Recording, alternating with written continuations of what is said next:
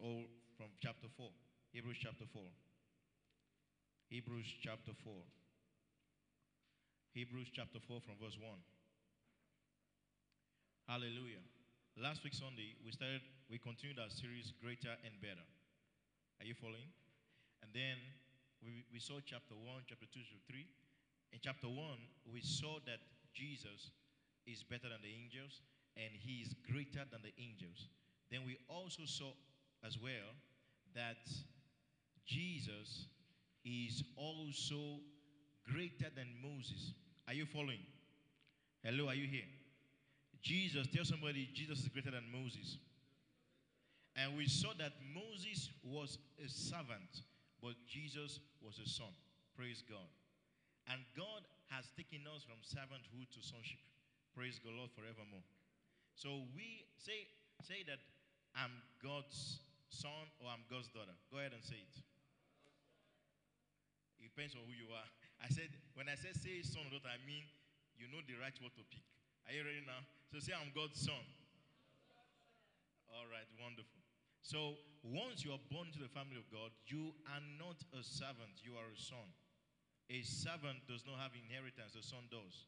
Hallelujah. So when you come to God, come as a son, come as a daughter. Hallelujah. You know, even if you did something wrong, right? Imagine if you have a child and your child did something wrong, and then your neighbor that you don't know is beating your child. What are you going to do? What are you going to do that neighbor?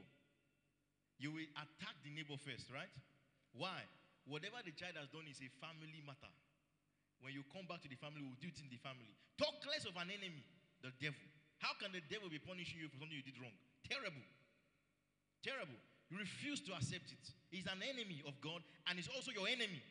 If you will not allow your neighbor to beat your own child, how will you allow, allow an enemy far away to touch you? Just because he did something wrong. Even if you did something wrong, when you come to the house, it will be settled in the family. Can you say amen, somebody? That's how things are done in the house of God. It's a family matter. It's a family what? It's not outside matter.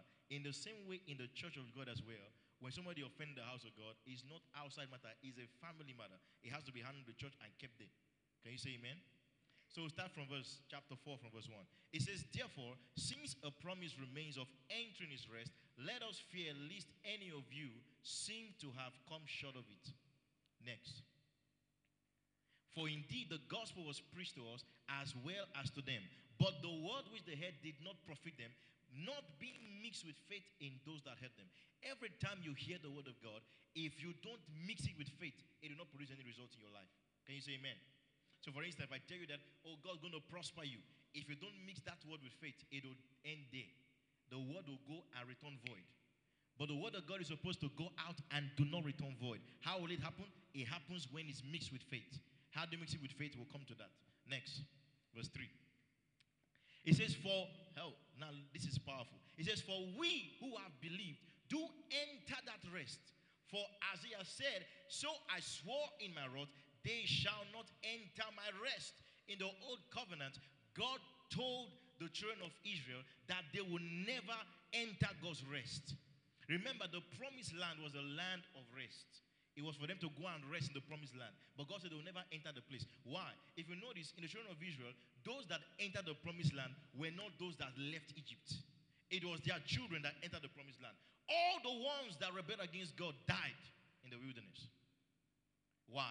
Because they did not mix the word of God with faith. That's the reason why. Every time you don't mix the word of God with faith, the result is death.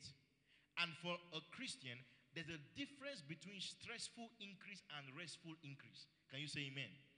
God doesn't want you to go through your life with stress. He wants you to go through your life with rest. A, there are two different things. Can you say amen?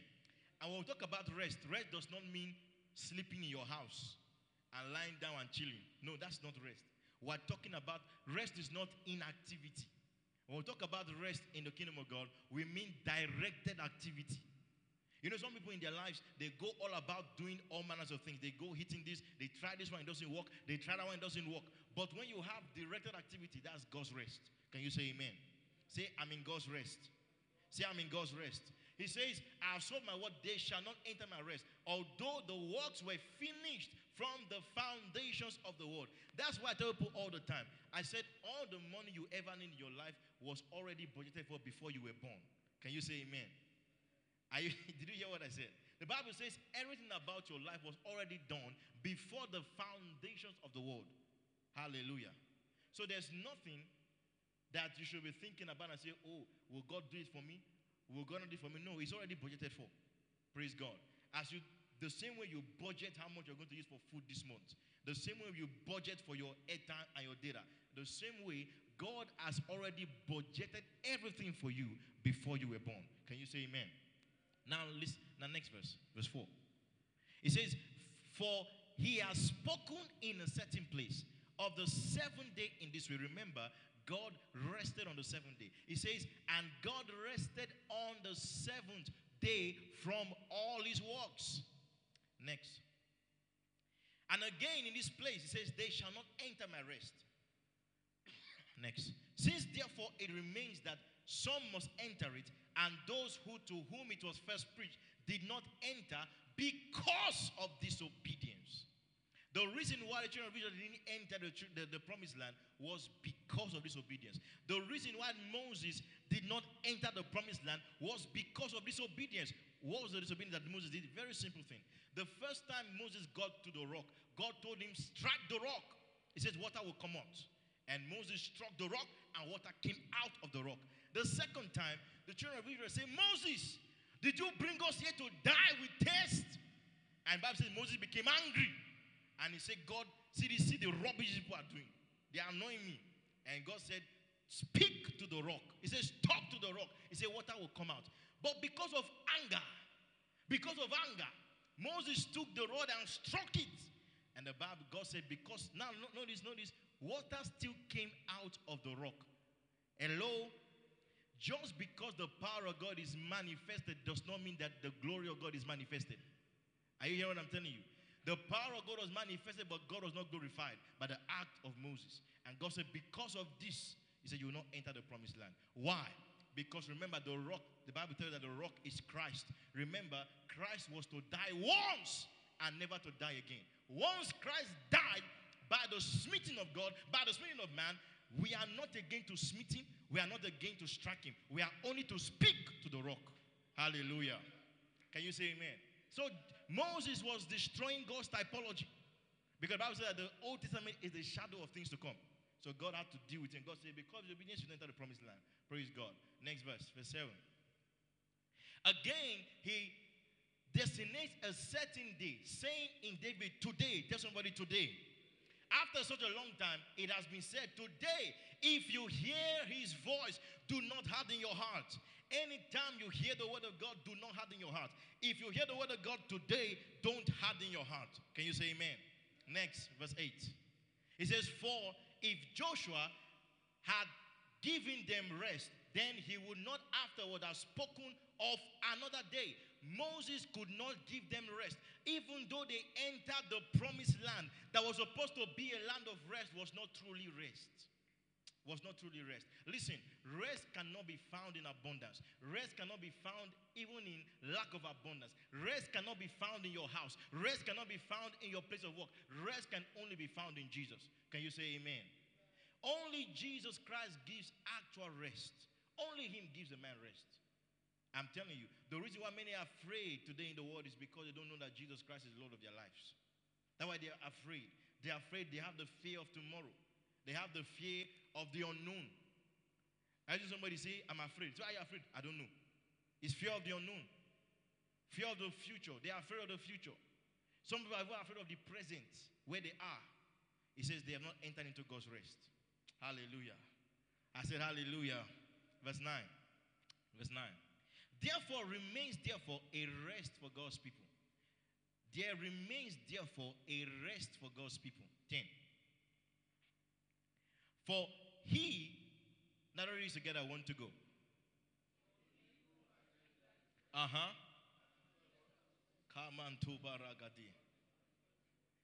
The day you enter into God's rest, you have ceased from your own works. Hallelujah.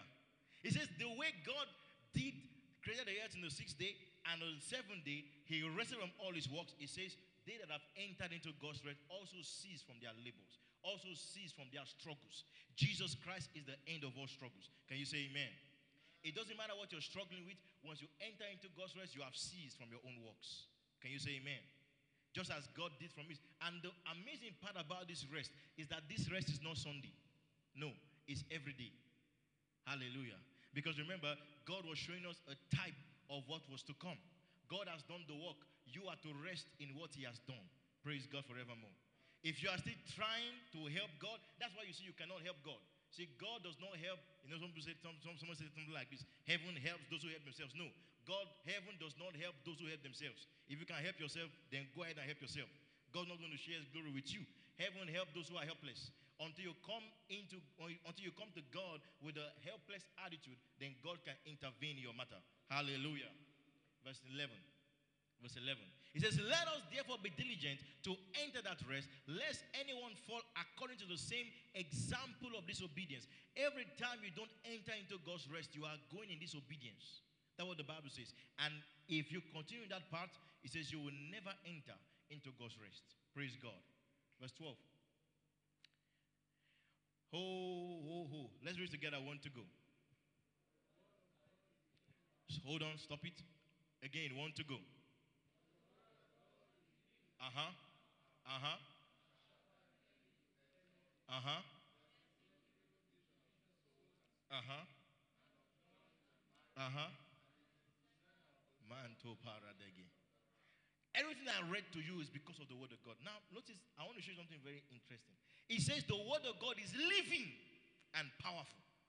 The word of God is alive. Say the word of God is alive. Now, it says it is sharper than any two edged sword. What does that mean? What is sharper than two edged sword? Who knows? What's sharper than two edged sword? I know. Now, let's look at man made things now. What is sharper than two edged sword?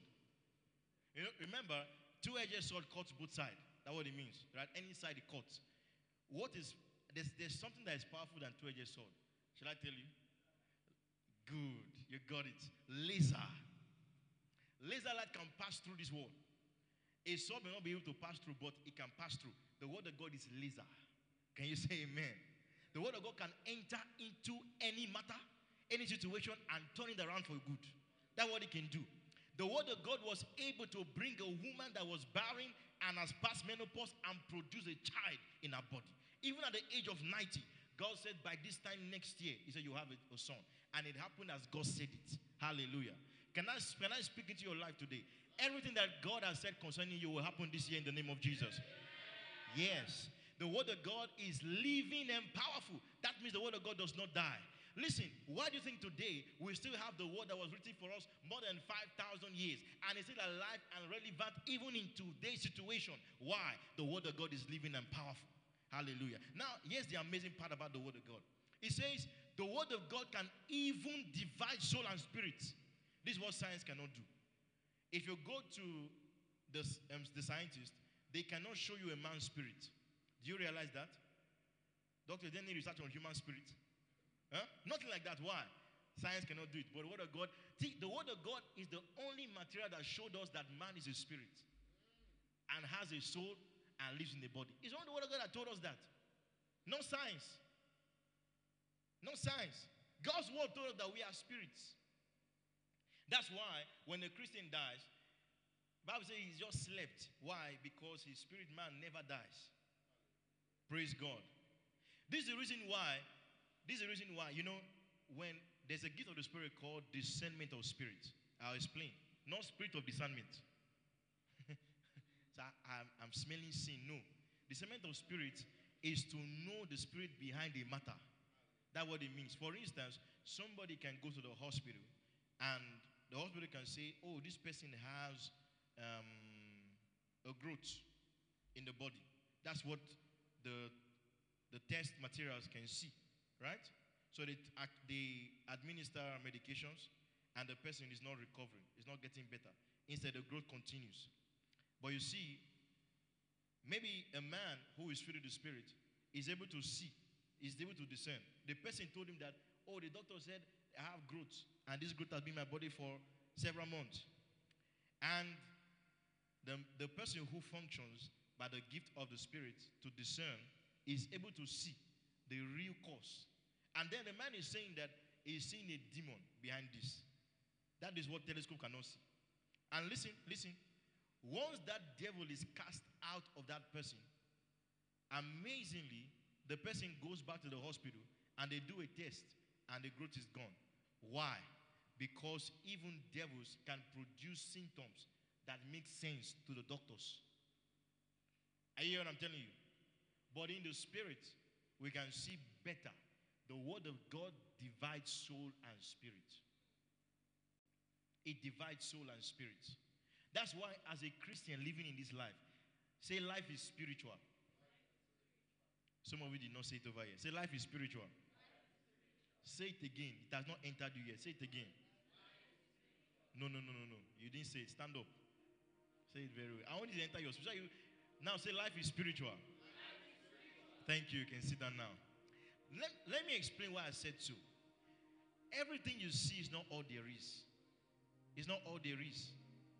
It's not all there is. You've got to take your life seriously. Don't leave into the hands of the Satan to do your life anyhow it likes. No, no, no. You must take responsibility your life. Can you say amen? It says, and the joint and marrows. Another thing that is so hard to, to divide is joint and marrow. The word of God is able to divide joint and marrow. Can you say amen? And it says, now, this is, the, this is the part that is amazing. The word of God is a discerner of the thoughts and intents of the heart. Two different things. Discerner of the thoughts and intents of the heart. Two different things. Thoughts, the word of God can, can, can tell you exactly why you are thinking the way you are thinking. And the word of God can only can also show you why you have the intents.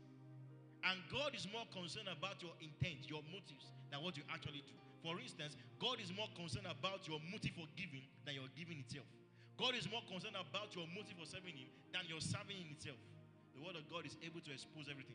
That's the reason why, in the presence of God, nothing is hidden, everything is naked in God's presence. Because the Word of God exposes everything. You can't come to God and lie to God. How can you lie to God?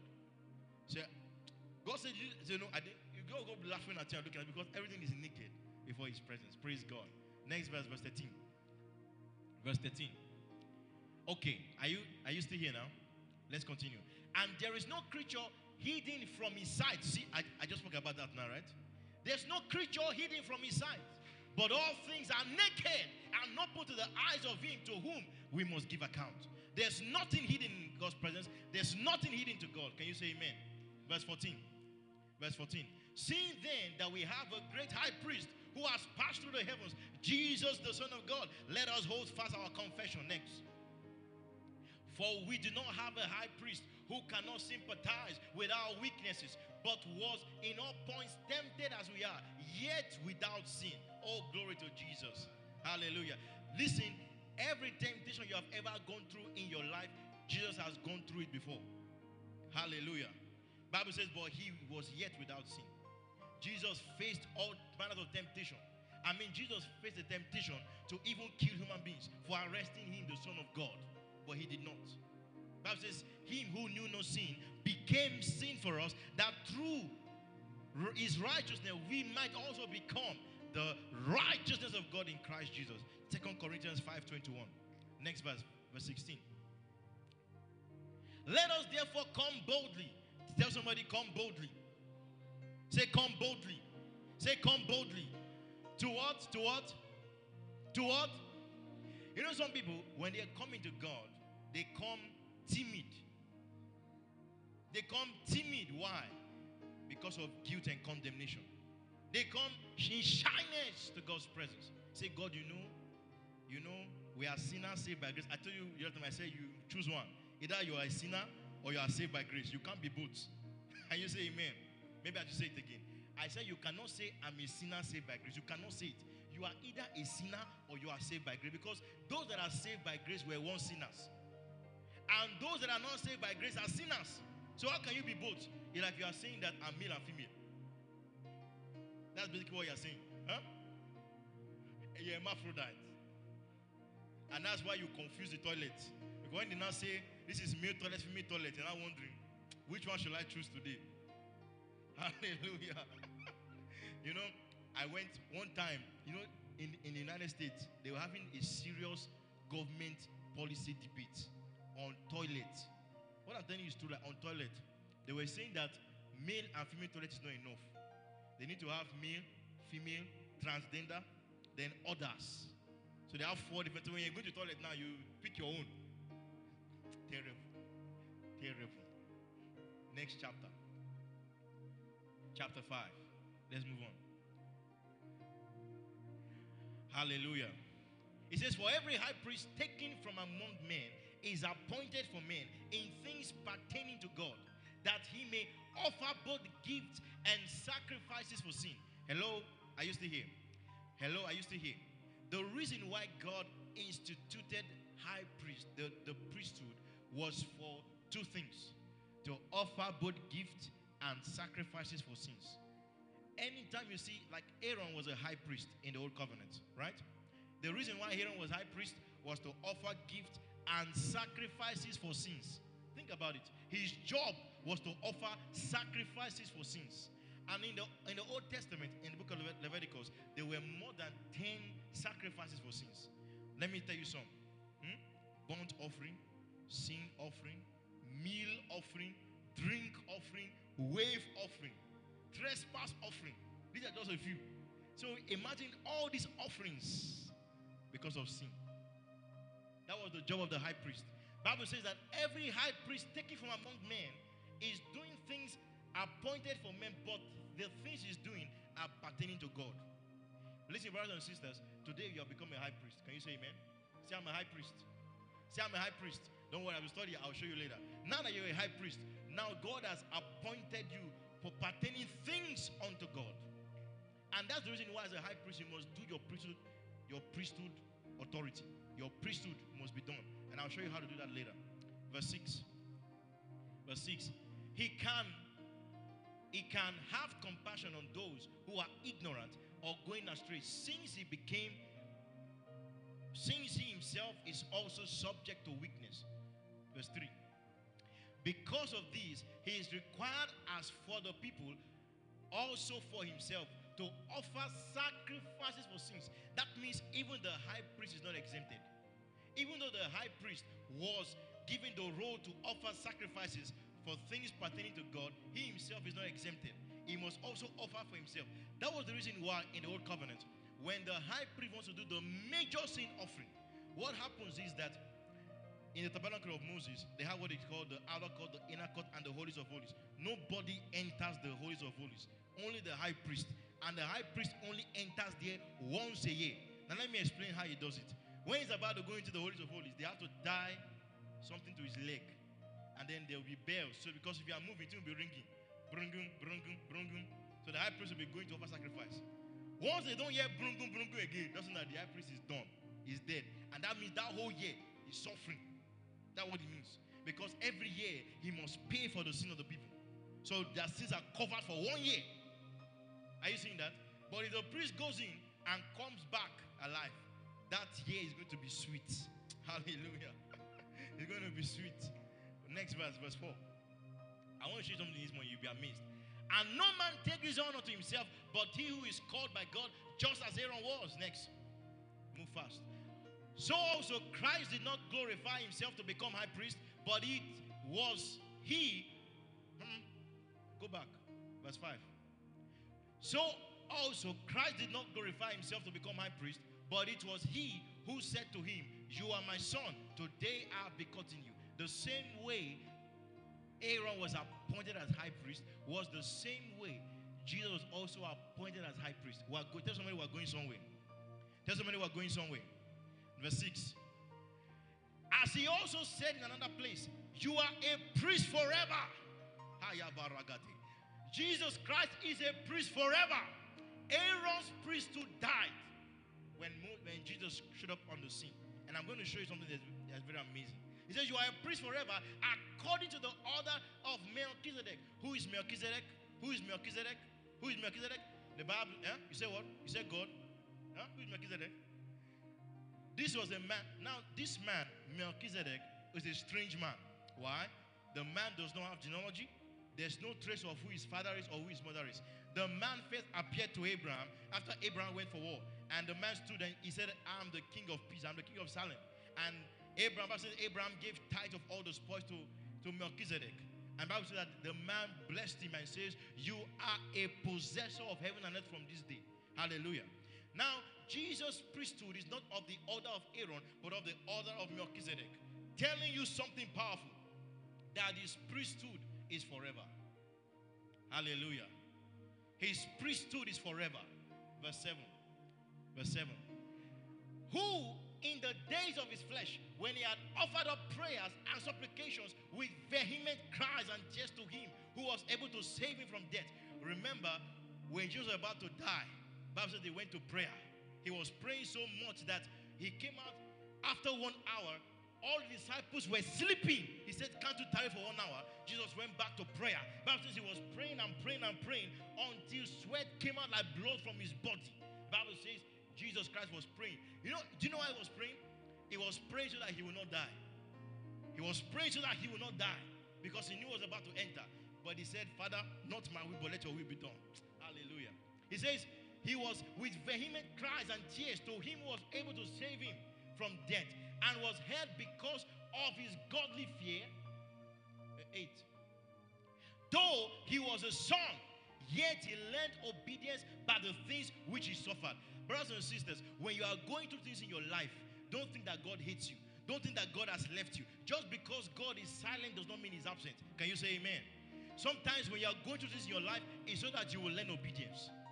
You will learn obedience. Even though you are a son, you will go through things in your life. Sometimes you may go through hard times. Sometimes you may go through turmoils. But remember, God is training you. God is raising you to become a man, to become a woman, to become somebody that will walk through obedience and become a fine fashioned metal, just as gold goes through the funnel. Praise the Lord. I said, Praise the Lord. I said, Praise the Lord. Verse 9. Verse 9. And having been perfected, he became Manto Paragati. Let's read this together. I want to go. Read. Uh huh. Uh huh. Did you notice something? He said he became the author of eternal salvation eternal salvation. You know, I remember years ago when I saw this the first time, I pushed my Bible. I said, wait, hold on a moment. I thought they said there's nothing like eternal salvation. But look at it. I didn't say the Bible said so. Jesus Christ is the author of eternal salvation. Once you come into Christ, you have what is called eternal salvation. Can you say amen? Can you say amen? Say, I have eternal salvation. Say, I have eternal salvation. Is that too big for your theology? I just show you the Bible. He says, To all those who obey him, how do they obey him? By believing. The moment you believe the gospel, you receive Christ into your life as Lord and Savior. Bible says, from that day, He has given to you eternal salvation. From that day. Glory to God. Verse, verse 10. It says, called by God as high priest according to the order of Melchizedek. And you see, eternal salvation makes sense. Why? Jesus' priesthood is forever. Are you following that? So if his priesthood is forever, then whatever he brings from his priesthood also must be forever. Are you seeing that? We also have what is called, I'll show you the Hebrews. We also have what is called eternal redemption. Our redemption is eternal. It's not past payment, it's eternal salvation, eternal redemption. Praise God. Eternal forgiveness. Everything here you see is eternal. Glory to God. He says, called by God as high priest according to the order of Melchizedek, verse 11. Of whom we have much to say and hard to explain, since you have become dull of hearing. Once you become dull of hearing, things will be hard to explain to you. You start questioning, how can a man give birth to a virgin? It does not make any sense. That thing is a lie. That woman must have slept with Joseph, and somehow she gave birth to the boy. They are not lying to us, telling us a virgin. You start asking stupid questions because you are dull of hearing. Hallelujah. I said, Hallelujah. I said, Hallelujah. Mm. Verse 12. Let's move. For though by this time you ought to be teachers, he said you need someone to teach you again the first principles of the oracles of God. He says you have come to need milk and not solid food. There's a time you get in your Christian life, milk will must stop. You know what is called solid food. Now, what is solid food? I'll show you. He says, For everyone who partakes only of milk is unskillful in the word of righteousness, for he is a babe. That means if you don't understand the doctrine of righteousness, say you're a babe in Christ. You're a babe in Christ. Until you understand the doctrine of righteousness, he says, then you have become a foolish. Look at it. He said, but solid food becomes, he said, belongs to those who are of full age. That is those who by reason of use have their senses exercised to discern both good and evil. Next verse. Next verse. Chapter 6. Move on. Let's go.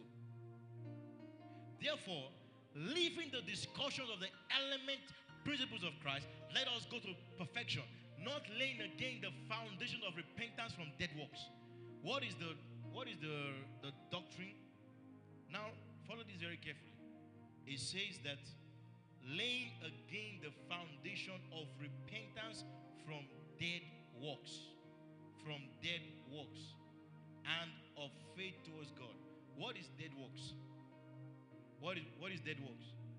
Should I explain to you? That's what dead works you. Let me explain what dead works are. For instance, when you come to God in repentance without seeing your need for the blood of Jesus Christ, and you try to do something to appease God, that's a dead work. Because when you come to God, you must accept what your high priest has done for you, which is Jesus Christ. You must confess and accept that through his blood, my forgiveness was given unto me. Through his blood, I'm forgiven from all sins. Through his blood, I'm redeemed. Are you seeing that? If you don't accept what he's done for you in his blood, what you are doing is dead works. And it's not faith towards God. But faith towards God is when you accept what Christ has done for you. What is been buried for you, what he was punished for you. Hallelujah. Bible says that by his stripes we were healed. Glory to God. So I say, Father, in the name of the Lord Jesus Christ, by his beating, I was healed. By his beating, I was healed.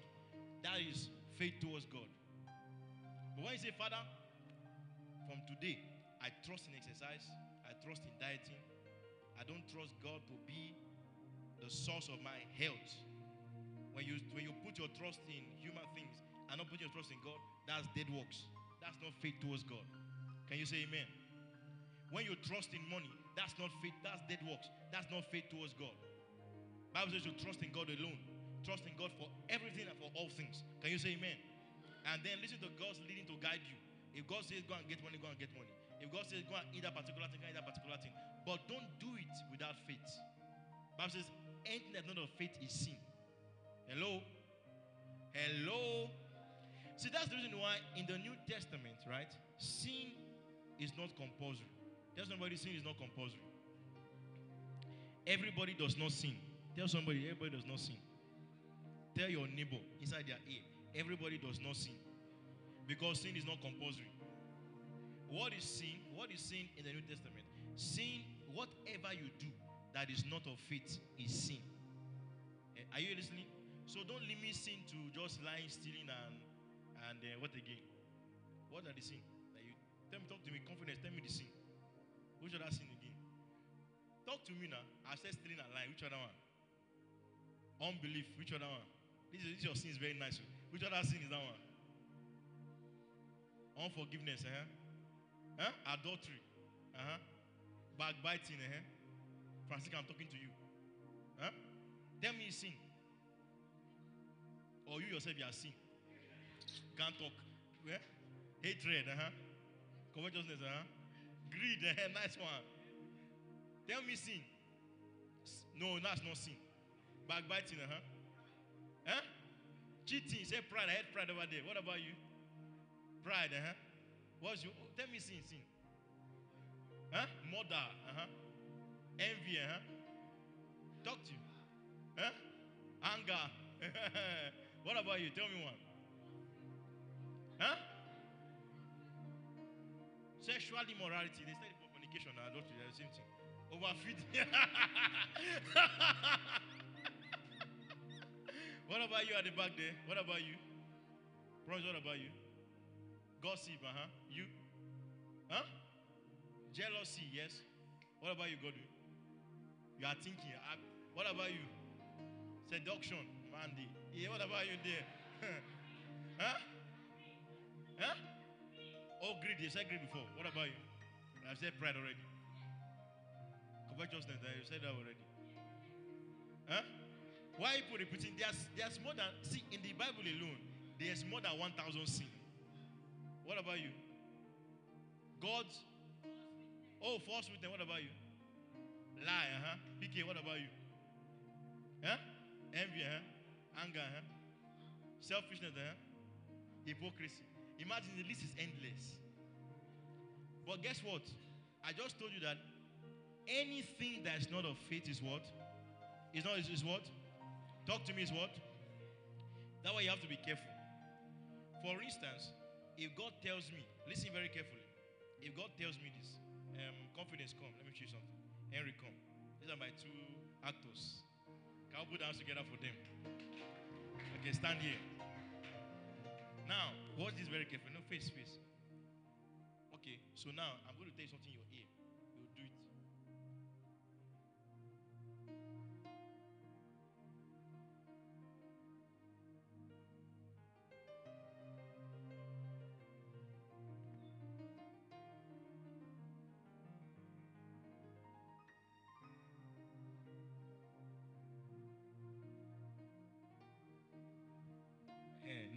doing something now. I'll, I'll show you what sin is now.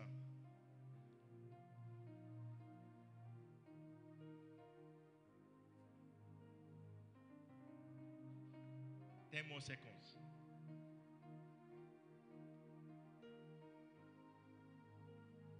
Stand here. Five more seconds. I want to show you what sin is now. This is what sin is. No, stand where you started before. Now, let me show you practical of what sin is. Because remember, faith has to do with God. Hmm? Whatever God tells you to do, you don't do it, it's called what? Talk to me. Whatever God tells you that you don't do it is what? Is what? It's not God understands. Does God understand sin? So if God said do this, he say God understand. No, that's sin. Now, show them, show them. Okay, raise it up. What do you see there? 20 naira, right?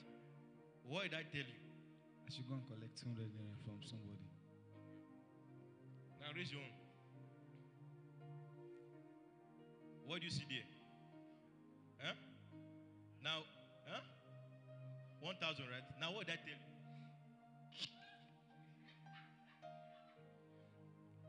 Why is he laughing? What did I tell you? Is that what I told you? Say exactly what I told you. To go and collect 500 naira from a lady in this church. Uh-huh, you see? Now, what is a practical example of what sin is? I see. Because the instruction I told you, now both of them brought money. Are you listening? Both of them brought money. To you now, to you now, both of them are very nice people. But to me, they are sin. This guy is sin. This guy did not sin. Why? This one, I told him specific instruction. I said, go and look for a lady and collect 500 naira from her and see what he brought.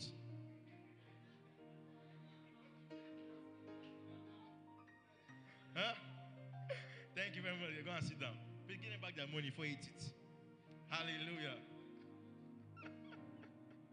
Praise God forevermore. No way. Next time I'll say bring 5,000. 5,000 naira notes. Let me see what happened that day. Glory to God. So, whatever is not of faith towards God is sin. I hear what I'm telling you. So, for instance, if God tells you from this day, hello, listen to me very carefully. If God tells you from this day, I want you to start barbing skin cut, yeah? and then you decide to keep afro, that's sin. That's why you understand sin very well. If God tells you, I want you to do, who has, who has a nice hairstyle here? Courage, come. Run, run, run. Fast, fast, fast, fast, fast. Fast, fast, fast. I want, to show you something so you know. Now, if God tells, now I didn't say God told him. oh. I'm just saying if God said to him that he should do this particular type of hairstyle, yeah, I now say, ah, what will people think? What will they say? What will they think about me? And he does something else to appease human beings towards God. He's living a sinful life. That's what. That's it's just as clear as that. It's as clear as that. So that's why you see sin is personal. The New Testament. Are you seeing that?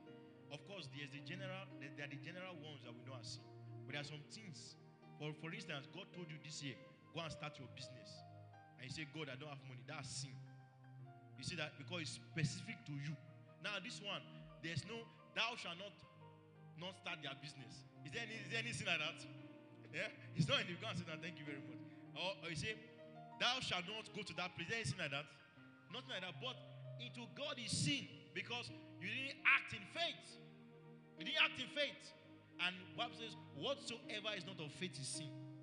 So, for instance, God tells you, don't eat this food. And they told you that, this food is very sweet. Oh, you are missing. You're going to eat the food. That's sin. That's sin. Are you following what I'm telling you? Are you hearing what I'm telling you? That's why you don't judge people just anyhow you, you think because you're not the one that told them what to do. Be very careful. Very, very careful. If not, you will face the wrath of God. Hallelujah. I hope you learned something this morning. All right, verse 2. It says, and the doctrines of baptism. See, what do you see here? Baptism, what? That means there are different baptisms. Okay. Uh, how many baptisms do you know? Of water, of spirit. What's, what's the meaning of spirit? What's baptism? There's nothing like that in the Bible. There's nothing like what's what's baptism of the Holy Spirit? Tell me. Those are two different things. There's baptism of the Holy Spirit and there's infilling of the Holy Spirit. They are two different things. Baptism of the Holy Spirit is not speaking in tongues. Are you seeing that? It's not speaking in tongues. What is baptism of the Holy Spirit? Bible says that they that are baptized into Christ have become one together with Him. What does that mean? When you are born again, you are baptized into Christ. Baptism of the Spirit is when a man becomes new in Christ. Bible says that once you are a new creature in Christ, you are baptized into Christ. Are you seeing that? Because you become part of God's family. So, baptism of the Spirit is a man that is new in Christ. Are you hearing I'm telling you? That is one doctrine of baptism. The second doctrine of baptism was the one that John the Baptist did, where people will come to him and he will dip them in water for repentance. In the new covenant, we don't need that anymore because that was a shadow of what is to come. So when people are immersed into water, they are immersed into God. When a man is born again, he's also immersed into God. That's baptism of the Spirit. Now, speaking in tongues is infilling of the Holy Spirit. That means not only have you been immersed into God? Now God is immersed into you. I'll explain. Do you know that you can when you enter into water to swim, right? You are immersed into the water, right? How do people get drowned in water? When the water enters into them. So drowning, drowning of the spirit is infilling of the spirit. So when you are drowned in the water, are, that's why you see when a man is drowned in the water, he becomes a drunk man. That is what is really the infilling of the Holy Spirit. Baptism of the Holy Spirit is not speaking in tongues. Hello, somebody. Are you hearing what I'm telling you? So, the Bible talks about baptism, the doctrine of baptism is when a man is new in Christ. The day you are new, a new man in Christ, you are baptized into Christ. Say, I'm baptized into Christ. That was the reason why when Paul went, Paul said, Have you been baptized? And then they said, The baptism we had is only the baptism of John, which is baptism of repentance from, from dead works. Then Paul said, Today I'll baptize you. And Bible says he led them into Christ and filled them with the Holy Ghost the same day. Praise God. He says, and of laying on of hands. Now there was a doctrine in the old covenant called the laying on of hands. I don't have time for that one today.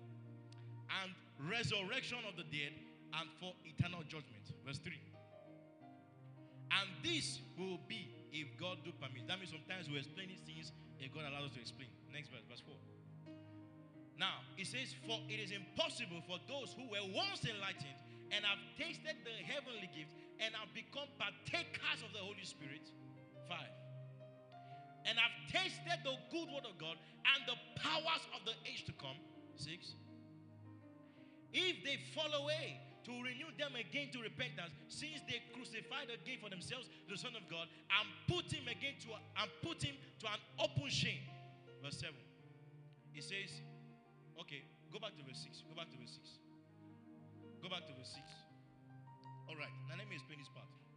In, have you have you um have you ever seen before where somebody tells you that this person has backslided and he will never again return to Christ? Hmm?